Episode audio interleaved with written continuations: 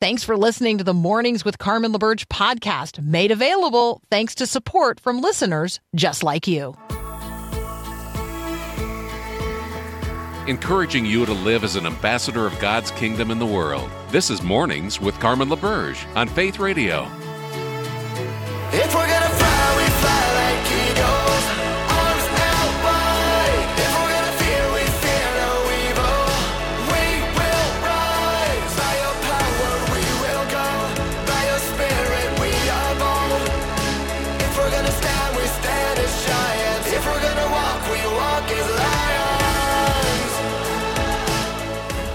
Well, her brow uh, furrowed, and it was obvious that I had either said something she disagreed with or found offensive, or that I had used a word that she didn't know or in a way that she didn't understand. And so I stopped because, you know, talking isn't just about talking, it's about active listening. And so what's happening what's happening in the body language and with the facial expression um, of the person with whom I'm talking, not to whom I'm talking. So there you go. Uh, furrowed brow. I stopped. Hey, do I need to clarify something? Clarify something that I just said. And immediately her face softened, and she could tell that I was actually listening while I was talking. I was listening to her facial expressions and her body language while I was talking. We were um, halfway through what I would describe as a lukewarm cup of coffee. She's about my age, but our lives are very, very different. Um, I met her in the bleachers at a school event about a year ago, and then I ran into her at our very local grocery store when she was standing in the aisle, like studying the toilet paper options. I mean, we've all been there, right? Studying the toilet paper options. I said, I can't believe the price of toilet paper because that's like the God honest truth. I can't believe the cost of toilet paper today. she nodded in agreement and and looked up. And that's when she said, Hey, we met at a school thing. I'm Sharon, you're Carmen, right? And I said, Yes, I am. And from there, um, the conversation just like casually roamed around all the topics of our life and our little community. And eventually we came back around to the cost of toilet paper. And that's when Sharon said, I never thought I'd be here. Um, and you know that moment when a person's spirit like is downcast and you can tell? Yeah, well, this was that moment. I never thought I'd be standing trying to figure out how to afford to buy toilet paper. Seemed like one of those moments where it's just better not to say anything. So we just both stood there and looked at the price of toilet paper, silent together. And, you know, I don't want to go so far as to say, you know, the Lord spoke to me in that moment because, like, that's a little bit ridiculous, but I did feel nudged. I did feel nudged. And then, of course, there's that total uncomfortable moment when you're nudged.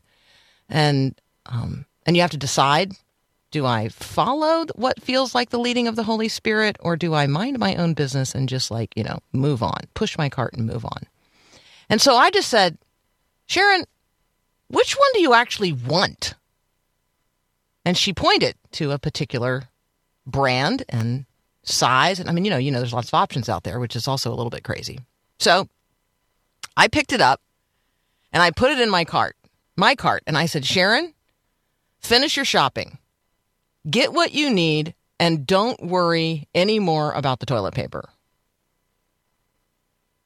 On this one thing today, God's got you covered. Because you and I both know today's got enough other worries for today, right? And she smiled and she received the blessing. And you know what? That's what I most appreciated in the moment. I appreciated that she didn't resist the blessing. She didn't say, You don't have to do that. She didn't say, I'll figure it out. You know, she just received the blessing that God sent in the form of, you know, a person willing to buy a pack of toilet paper. She moved on, and so did I.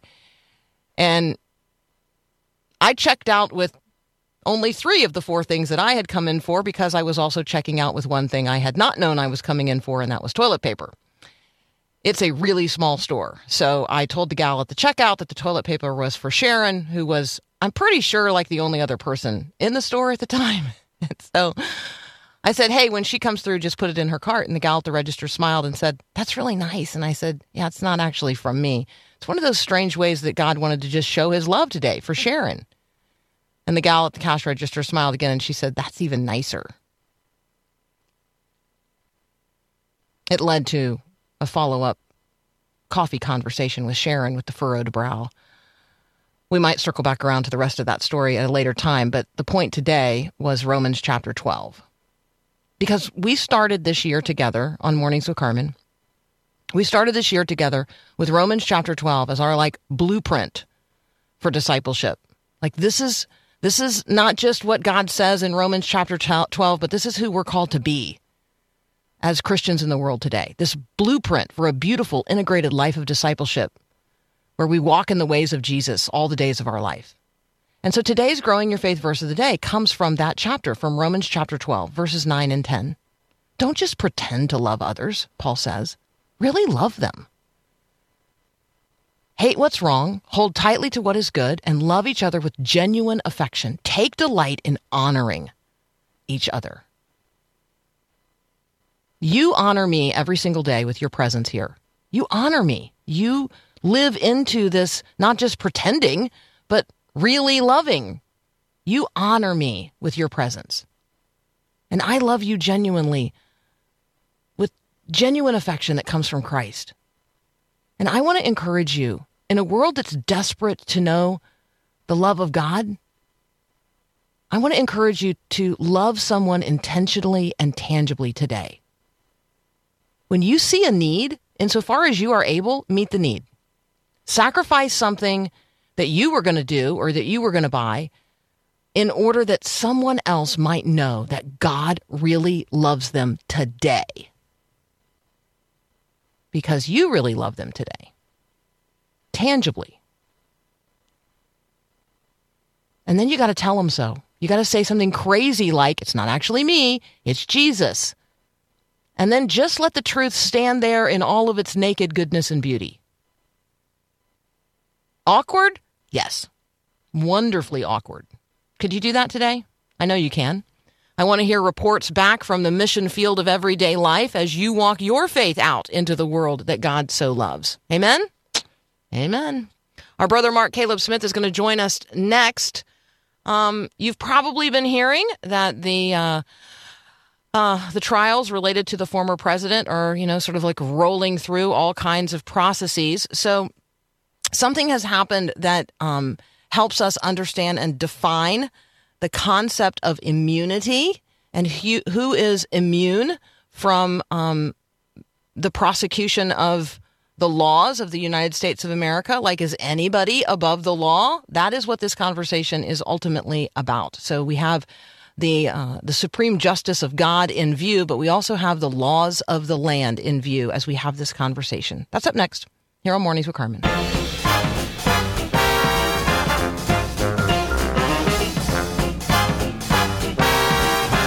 Dr. Mark Caleb Smith is back. He's the Dean of the School of Arts and Humanities at Cedarville University. Good morning, Mark. Morning, Carmen. How are you doing today? I'm well. I am well. How are you? Uh, doing doing pretty well. Yeah, it's been uh, been an interesting few weeks, hasn't it? Yeah, definitely. Um, both you know on the personal and interpersonal level, there's always something going on in our everyday lives, and then we you know raise our heads up far enough to catch a glimpse of what's going on um, in in the news headlines of the day, and then we're like, what is that? So this is one of those moments. So we've raised up uh, our attention to this ruling by a federal appeals court panel um, that unanimously ruled that the former president of the United States, Donald Trump, is not immune from charges um, related to the 2020 election results. So, talk with us about immunity, um, particularly when it comes to a president of the United States, and then what, what you think this ruling means. Well, we really don't have a lot of concrete ideas of presidential immunity because it's such an unusual um, set of circumstances. Um, everyone agrees that the president really can't be charged for a crime uh, for activities that he's taking on while president of the United States, uh, if as long as they're not personal. So if he's doing official duties as president, he really can't be prosecuted or charged for a crime uh, by the justice system. And I think that's a reasonable standard because you really don't want courts trying to undermine the president and re- restrict his ability to do his job and things of that nature. The question here is whether the president can be criminally charged for activities he did while president that may be related to his official actions themselves. And so the question here, of course, is whether or not President Trump and his uh, efforts to push back against the election results in 2020, um, and that includes everything from talking to state officials to um, putting together a rally that led to the riot, which created the problems at the Capitol. And so, can the president be held criminally responsible for some of those activities? That's really the, the, what the, the, DC Circuit Court was trying to hear. Um, as you said, a, a three judge panel heard the arguments and ultimately determined that, as of right now, the president does not have immunity from this kind of, of, of legal action. So, the charges against him still stand. He can still be tried under those charges according to this ruling. Um, but of course, as you know, Donald Trump's going to appeal this, and we could see this play out for a bit longer, even still. Um, what is what is immunity? I know I know we don't again have a really clear definition, but then it's really hard for us to operate in in a conversation or even understand as citizens like what does this mean and how do we engage? Immunity means I'm above the law. I mean, is, is would that is that one way of saying it? I'm immune from prosecution means that law does not apply to me because of my position, in this case, as president of the United States. Uh, it, it wouldn't necessarily be that that law doesn't apply to me. It more of it would be that these actions that I'm undertaking are part of my duties as president. Therefore, uh, they're not subject to the same kind of review that a citizen mm. might have. so, for example, uh, the president could order a military action that could result in the death of human beings. Uh, it, none of us would think in almost any situation that the president should be prosecuted for murder in a situation like that, even though his actions directly led to the killing of people. Um, and so we start, it, it gets to be complicated because we start to think through, you know, does this include everything? What if the president's action is illegal? What if his order is immoral and illegal? What if he orders the assassination of a political rival? Well, I think all of us would say then at that point, clearly he's violated the law. And once he's out of office, he should be prosecuted under the fullest extent of the law in a situation like that. And so, yeah, I, I know it's a little bit of a of a gray area, uh, but that's partly why uh, these kind of cases are so important. They're trying to put some clarity into this concept.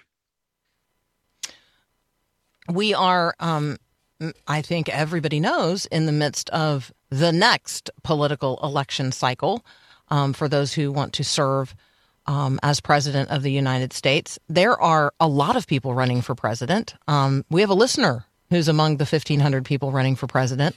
Um, I was reminded of that a couple of days ago on the text line.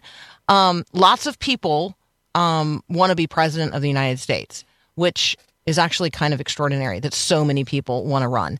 Um, we only know the names, really, of a handful of them. There's only a handful of people who whose profiles maybe are raised um, high enough uh, that we become aware that they're running for president. And then, obviously, in in our country, it it normally comes down to two, and that's because we have a a party system that really silences every voice, but but the voice of two. Um, and so there is this um, process of nominating a candidate both for the Democratic Party and for the Republican Party, um, uh, the RNC and the DNC, and those nomination processes are currently what's happening. Um, it's not a done deal. Tell us what ha- is happening in um, Nevada. Yeah, so as you said, these nomination contests are still unfolding.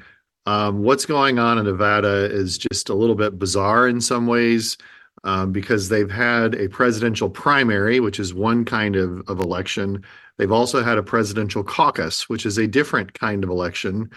Um, and Nikki Haley was running in the presidential primary. Donald Trump was running in the presidential caucus.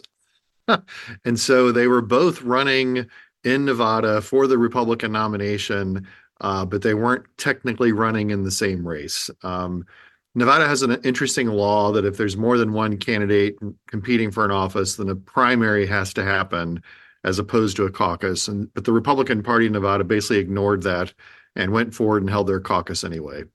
And so we ended up with this weird result where Donald Trump wins the caucus, Nikki Haley competes in the primary, but doesn't win, which is interesting. Uh, she actually lost out to uh, we prefer none of these candidates, which was the other option on the ballot. And so uh, the the conversation is still moving forward. Donald Trump's going to win a handful of delegates in Nevada. Nikki Haley says the whole system is crazy in Nevada anyway. We didn't really compete there, and they're going to move forward regardless. And so we still have a contest taking place. Uh, I don't know how competitive it's going to be. Uh, but as of right now, we have two major Republicans who are at least in a position to to vie for it. On the Democratic side, uh, Joe Biden is still cruising his way toward a nomination. Uh, he has a little bit of a challenge here and there, but it's really nothing significant at the moment. And from an eternal perspective, um, we will be four years from now in this cycle again. Um, and so, um, from God's perspective of things, nations rise and fall. There are leaders um, lifted up in seasons and four seasons. Um, and we, as people who live in a country where we have the opportunity to vote, um, my encouragement is that you exercise um, the liberty to vote, that you exercise the liberty that other people around the world do not have, which is to prayerfully consider um, who God is leading you to vote for and then exercise that right. There will be Christians, Mark, this year who do not vote because they don't see a candidate um, that they can, in good conscience, vote for. And so um, I just I acknowledge that as well.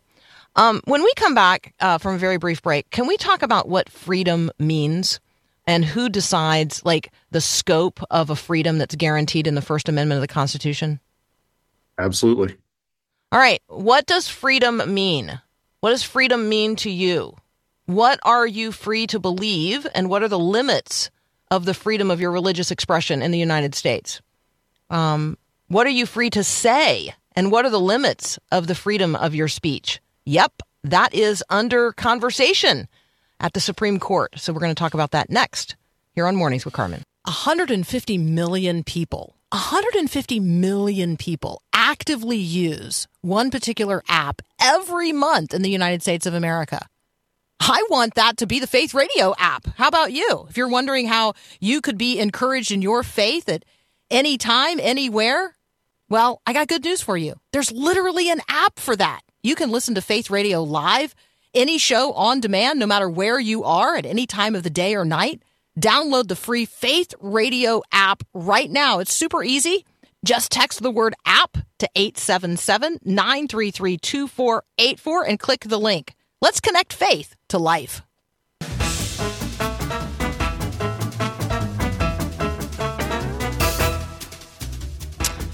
What are you free to believe?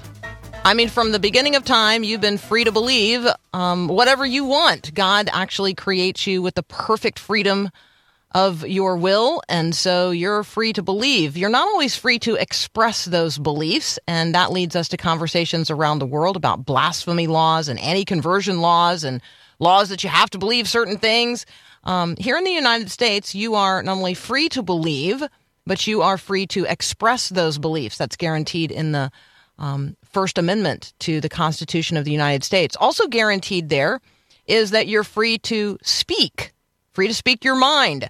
Um, but what are the limits of the freedom of speech? Well, that is actually under conversation now. The Supreme Court is being asked to weigh in um, on what you can say. Um, Mark, um, what what exactly is at issue here?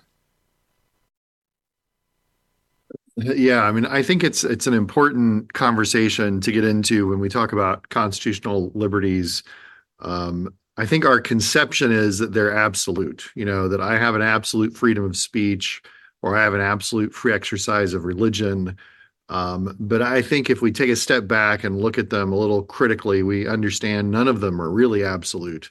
Um, you know, I may have the um, free exercise of religion, but if I think my religion includes the ability to sacrifice a child, a mm-hmm. living child, then I'm going to be curtailed in the exercise of my liberty because it's creating other problems. It's it's creating it's harming other people or it's destabilizing society in a way that it's going to be limited. And so free speech is is is the same thing. I mean, we are we always have limitations on things that we can say in certain situations. Um, the court, the Supreme Court's regularly allowed for restrictions um, based on things like fighting words. So if you say something that elicits a violent response or creates an unrest or a riot, you can be held responsible for that. Um, certain forms of obscenity certainly can be restricted um, by the government. And we also have what are called time, place, and manner restrictions. So it isn't so much what I'm saying, but I can be limited in where I say it, for example, or the context in which I'm allowed to say things. And so as a public as a public school student, for instance, I can't stand on my desk and yell obscenities at my teacher and say it's free speech. Well, I'm a student in public school. The government's going to be able to restrict my ability to speak in some situations just because of where I am and the activity that's going on around me. And so, right now, the issue, at least in front of the court, is uh, can we be restricted in pushing misinformation or wrong information? Uh, this all really grew out of the COVID uh, situation where people were using social media to push arguably incorrect information about the virus. And the Biden administration stepped in and tried to pressure the social media platforms uh, to restrict that information, to pull down some of the accounts, to maybe uh, limit the reach of some of those posts, and also to trumpet what the Biden administration considered to be good good speech in a situation like this. And as you might expect, this raises all sorts of questions. Is this censorship? Um, or is this just a question of the government recommending good information? can the government also pull back whatever it defines as bad information? And so this is an important case, I think, in front of the court. There's a lot of hey, this will be a news um, a news alert, Mark. There's a lot of bad information on social media. it's so shocking. I'm just yeah, saying, if we start down a path where um, everything that is untrue posted on social media uh, is going to be limited because of the harm it may present to others, yeah, there's going to be no end to the things that I'm going to raise my hand about and be like, uh, that is harmful uh, and not true. And I think that because it's not true, it ought to be, uh, you know, it, it ought to be expunged. That person ought to not be allowed to post on social media if they persist in this belief. And that right. is that is where I think that the freedom of speech conversation is connected to the freedom of religion and religious expression conversation. Not everybody agrees with me although it's true with a capital T, not everybody agrees with me that Jesus is Lord and the only way to salvation. And I will continue to um, persist in posting that everywhere all the time and speaking my mind related to it. Um, at at what point does my freedom and liberty to say such things um, become limited because some ruling party or majority spirit of the age in which I live says, yeah, we're not going to let you say that in this place in that way, um, because that is hurtful and harmful to everybody who doesn't agree with you that Jesus is the only way to salvation. Like there's a limiting, um, it sounds like a limiting threat. Um, if I quote scripture and say, um, that those who lead the little ones astray, it'd be better for them if, you know, a millstone was tied around their neck and thrown into the sea. I'm quoting the Bible. Um, and yet, that sounds like a material threat to some people, like fighting words um, or or literal threat of harm to another. Um, we are entering into challenging days, I believe, as Christians, at this point of what are you free to say and where are you free to say it, and who has the right to limit that speech um, particularly when it's a it is a theological claim that I am making um, that is a is a judgment. It's a it it's it's a statement of judgment, and I acknowledge that. So, um, am I right in connecting uh, in tying all these threads together? Yeah, yeah, I, I believe so, and I and I, that's why I think we have to be really careful uh, if we're going to open the, the door here for government to step in and label something as misinformation um, and therefore give them the power to pressure social media companies uh, to respond in this way. At the same time, I think we also have to acknowledge that social media companies are probably going to still have the ability to regulate their platforms as they see fit. You know, they're not the government. They're not restricted by the First Amendment in the same way. There's a lot of argument about that, whether or not they should be treated differently because of their outsized role in society. You know, maybe we should regulate them like we do utilities, for example, and not treat them with quite the same um, amount of freedom that they would have otherwise. And so, yeah, this is an unfolding uh, question, and uh, how it gets settled is going to be pretty important culturally. You know, when we think of what's happened in places like Canada. Um, when it comes to some free speech issues around religion, and even in Great Britain, when it comes to issues around religion, you can see how if your society does not robustly protect free speech, uh, certainly religious speech is going to be brought to bear at some point. Mark, as always, uh, thank you so much. It's, a, it's, always a blessing to have you with us. Um, thank you to those of you texting in this morning. Totally appreciate you being here. I also appreciate that you loved the toilet paper story at the outset um, of the conversation today, and um, particularly appreciate the Kuyperian humor brought to bear um, on this. Every square inch every square inch. Now, that is a reference to Abraham Kuyper's very famous quote There's not a square inch in the whole domain of our human existence over which Christ, who is sovereign over all, does not cry, Mine! Yeah, I am totally going to come up with a way to make that apply to the every square inch conversation uh, related to can you spare a square? Mm-hmm. Do, do you know what I'm saying when I ask, can you spare a square? Surely you can spare a square, not even a square. Every square inch, my friend, every square inch. You can bring the mind of Christ to bear, even on a conversation about sparing a square. Mm-hmm. There you go. Um, Joni Eareckson Tada is well known um, and beloved by uh, by many of us. If you don't know about Joni and Friends, um, then that is a ministry that I want you to know about as well. And when Joni Eareckson Tada says, um, this, this is the person who picks up my story where I left off, this is a person to listen to, um, you need to know her, um, I pay attention. And so uh, Hilda Bih Muluh is going to join us next. She is the person that Joni Eareckson Tada is pointing to and saying, this is the person who picks up the story where I left it off. And so we're going to talk with the girl um, who has special shoes. Miracles don't always look like you'd expect. That's up next here on Mornings with Carmen.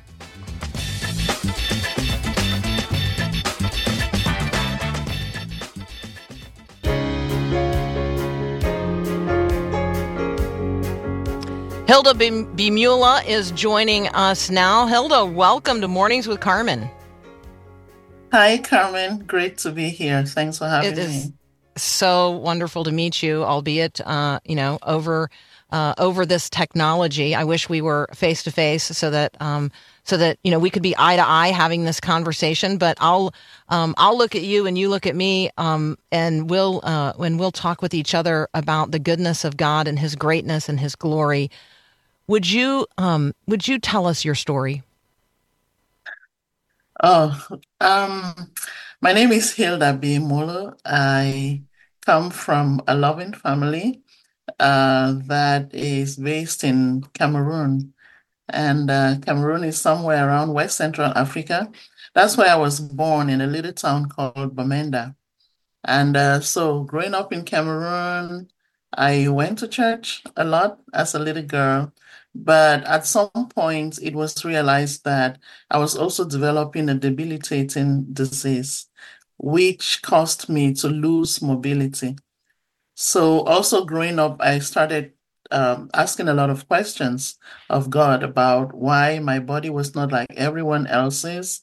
And, uh, you know, all of those questions and wondering why I had to suffer more than other people, why I had to see suffering around me. And my questions landed me to a place where I I started thinking about uh, God in different ways other than what I had learned in Sunday school growing up. You know, I made conclusions about God not being loving because if He was, then He wouldn't let this happen to me. I decided to rebel against going to church, going to God, reading the Bible, and all that. And my life was really miserable because I would look around and feel that it was not worth going on in life if I had to just keep feeling weaker and probably end up in a wheelchair, which God has a sense of humor. I'm in a wheelchair now, But at that time, I never imagined life living in a wheelchair. You know, so in high school, when I was around 17, I read um, Joni Eareckson's book along with another book um, by a gentleman called Edmund Haggai. The title of that book is My Son Johnny. And those books really helped to shift my perspective about who God is and how God God's love looks. And those books helped me come to the Lord. And from that moment on, I've been walking with the Lord, getting to know His grace, getting to know His love, and uh, getting to um, see the miracle that He does with my story and with our stories. So, that in brief is my story. Hmm. Hilda, thank you. Um, thank you for sharing that and giving us a window into um, the way God has transformed your life um, you acknowledge that um, you know you're now in a wheelchair, and so the ways in which you um, prayed as a as a child were not answered in the way that you asked. I'd like to talk with you about sort of how we live when God answers us differently than than the way that we ask. Um, you are also a sister in Christ, acquainted with suffering, and um, and I'd like to talk with you about um, the reality of suffering and how that can lead us to imagine that we are forsaken or that um, the things that limit us physically might limit God's ability or desire to use us for his glory. Because those are all the threads that are woven in your book. Um, and so it's such a gift. Again, let me just remind you um, that we are talking with Hilda Bih Muluh. Her book, the girl with special shoes. Miracle um, miracles don't always look like you'd expect. Um, and I can send you direct links to connect with Hilda online as well. Just text me 877-933-2484. So let's um let's start um let's start Hilda with prayer. Talk with me about prayer and um, maybe the development over time of your understanding of how God answers us. Hmm. I'm I'm so glad you asked that because from the outset, um, you know, growing up, going to church, you know that you pray, you sing, and you recite these things to God, and you expect Him to answer exactly uh, how you want Him to. And so, part of my frustration as I grew older and I grew weaker in my body was that I wasn't seeing God react in that way. I wasn't seeing God answer me in the ways that I expected. You know, so at some point I wondered if God really was listening. I wondered if there was God at all. But the great miracle for me has been how the Lord has shaped my heart and helped me to see that when I pray, it's not so much about my will being done as much as His will being done. It's still a work in progress, but I'm learning that prayer is not so much about uh, just having my needs met as much as getting to know the Lord. And mm. it's a, a, a, great blessing and a great um, perspective shifting thing for me because, you know, when you live with suffering, it is uncomfortable, it is distressing on the body. And always our default is to want to do away with that suffering. But the Lord uses that to help me see how dependence on Him uh, is a good thing and how His power is made perfect, you know, in my weakness and how his grace is enough. And so prayer becomes this beautiful thing of just surrendering to the Lord and watching him do the work in me, as opposed to me coming to him and telling him what he ought to do.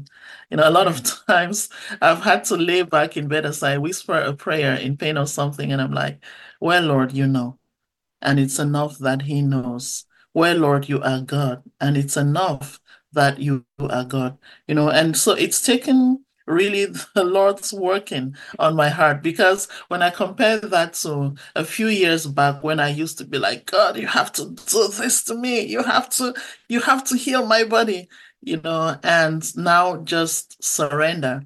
I see that the Lord has brought me a long ways from that early life and also from the false notion that I had then that uh, prayer is about me commanding God to do what I want him to do. Yeah, there is an aspect of um, bringing our bringing my supplications to him and bringing my cares as the bible says casting my cares upon him.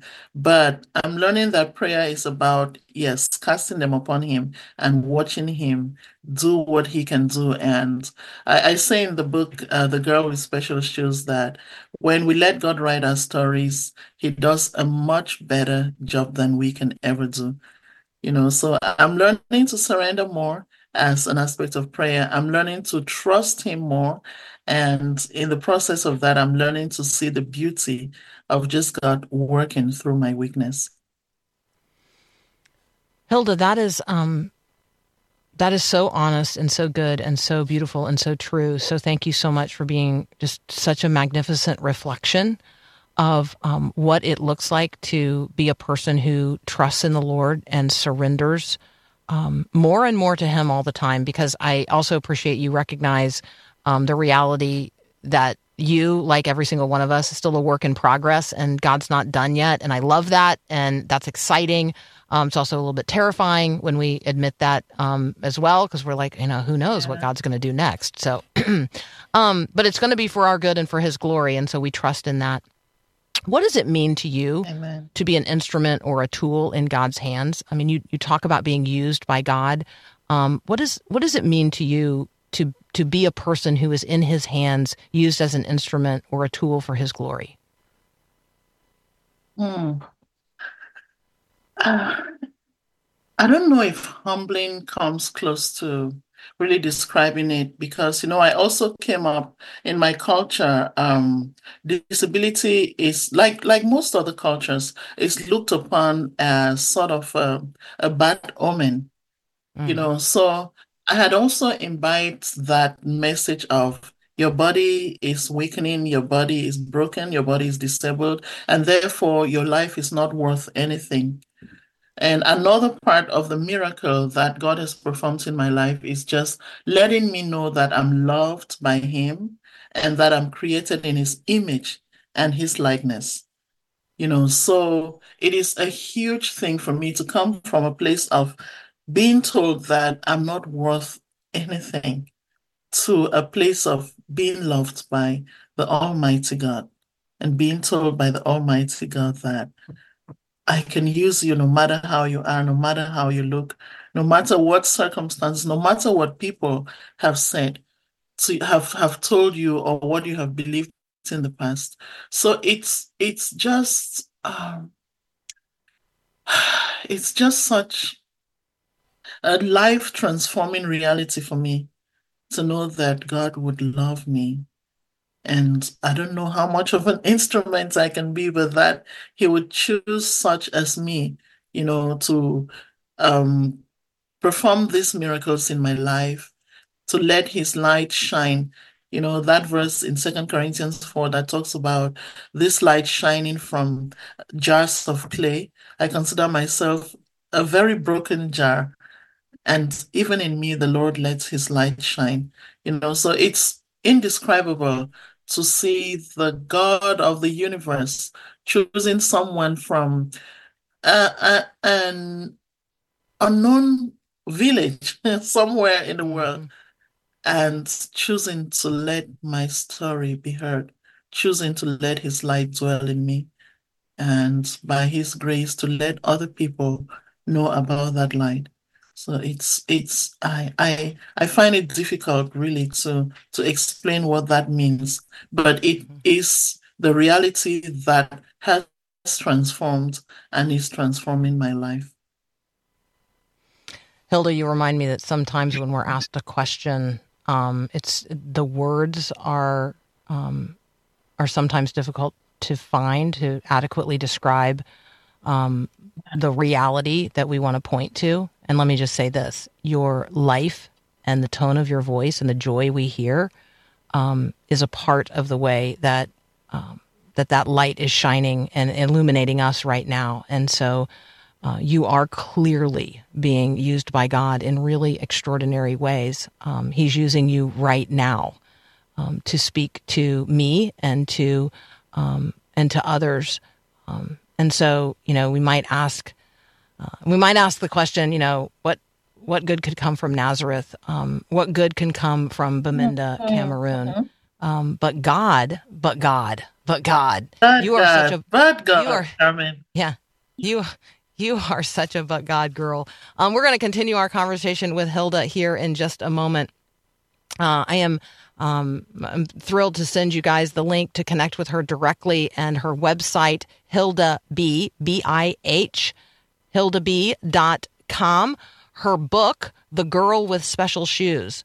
Uh, miracles don't always look like you'd expect. Um, it is interesting, though, that miracles tend to sound like we have come to expect from friends like um, like Joni Eareckson Tada, and there's definitely a a resonance um, between the two of you, and we love to hear that today. So more with Hilda in just a moment. You're listening to Mornings with Carmen. This is your birthday song. It isn't very long. Hey.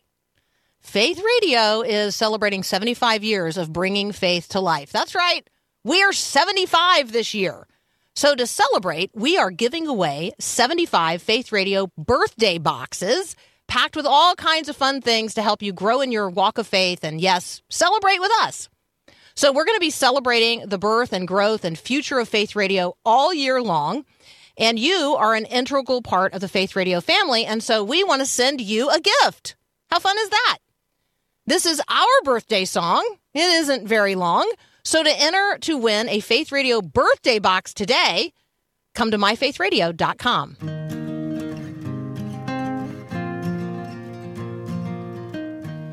We're talking with Hilda Bih Muluh. The website is Hilda B, B-I-H, uh, dot com. I'm happy to send you the direct links to um, Hilda and her ministry and her book, The Girl with Special Shoes. Miracles don't always look like you'd expect. Um, the uh, the preface, the uh, the invitation into the book comes from our mutual friend Joni Eareckson Tada, um, and Joni really points to Hilda as the person who picks up the story where um, where Joni's uh, story trails off, and so want to acknowledge the greatness of the ministry of Joni and Friends. And if you're not familiar with that, want you to be so. Um, Hilda, um, let's um, let's jump into the book. Tell us about the walk to school. um, going to school for me was not like every other person. If you're familiar with the way most people go to school in Africa, we have to trek long distances. And uh, trekking, obviously, for me, with the mobility problems I had, was very difficult. And uh, I didn't have a wheelchair for most of the time that I had to trek. And so going to school has been um, a great blessing, but while I was going, I thought it was the greatest curse in my life. So I'll get up every day wishing that I didn't have to go to school because I needed to, with the little mobility I had, I needed to trek for a distance when I could. And then I'll have either my parents or my siblings or other members of the family pick me up on a back ride. You know, so sometimes I felt so humiliated as a big girl, you know, being carried on the back to school and having to answer questions all the time. But my parents believed so much in education that they did not let any of the negative comments deter them from sending me to school. You know, so it's been um I look back now and I laugh at it and I laugh at how I got frustrated a lot of the times. And in the book, I just narrate one of the scenes where I got to a point where I just wanted to give up. I just wanted to die.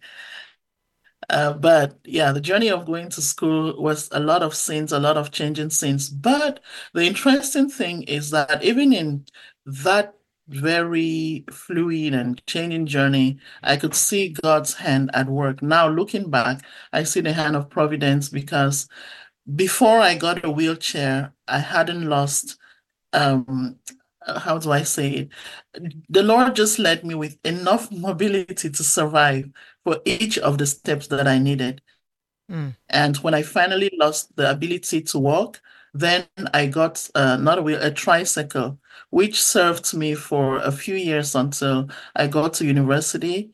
And a lot of people ask me, How did you go? How did you write? How did you do this?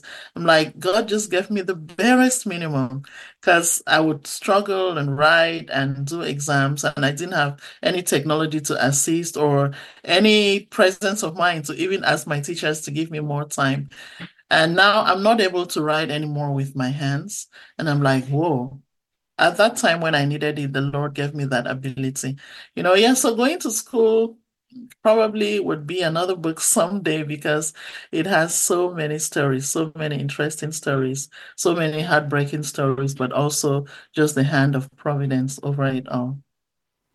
Yeah, the hand of providence and the Lord providing um, just what is needed um, and no more, uh, but just what is needed at a particular step along the journey. And it occurs to me, you know, now, Hilda, that um, you don't, because of technology, you can write with your words without having to write with your hands. And exactly. I think of the extraordinary gift that that is. And, um, uh, and the things that I take for granted in my life that are absolute um, would be a miracle. They would be a miracle of grace if God made them available to you. And I don't right. acknowledge them as a miracle of grace every day. And that is one of the one of the very real gifts that you bring um, to the body of believers. You um, you help me see the extraordinary gift of God's grace in in in my mobility, um, in my ability to pick up a pen and casually write something down. Um, so many of the things that I take for granted in my everyday life would be extraordinary miracles if you if if God were to make it possible for you to do them. And yet, through technology, God has made it possible for you to do extraordinary things. It's just amazing. Amen. Amen. Um, I look forward to meeting you one day, face to face. But thank you so much for the privilege of meeting you over this technology today. I look forward to meeting you today. Thank you. Uh, to meeting you too. And thank you. It's such a joy to be here and yeah, to see what the Lord is doing in not just mine, but yours and the lives of all the people that you get to meet on this show. Um, it's it's a beautiful tapestry, you know. I pride myself in the fact that I come from another culture, but it's just a joy to see that God's grace is working in all of our lives in different places, and that someday we'll be able to just get together and celebrate what He has done, the real miracle of grace. Amen. Amen. Um, when we all get to heaven, what a day of rejoicing that will be. Hilda, thank you so much for the joy of the Lord so evident um, in your spirit, and thank you for the gift of your time um, today. All right, friends, we um, we just have a few seconds here together at the end of this hour, but we have another hour of mornings with Carmen up next. Wondering what uh, your heart hitting news is today. What's on your heart? Is there something happening in the culture or in the world that you'd like to talk about and seek to gain God's perspective on as we seek to apprehend the mind of Christ and apply it to the matters of the day. You can always text me. You know, what's the heart what's uh, what's on your heart to talk about and what's the heart-hitting news for you this morning? 877-933-2484.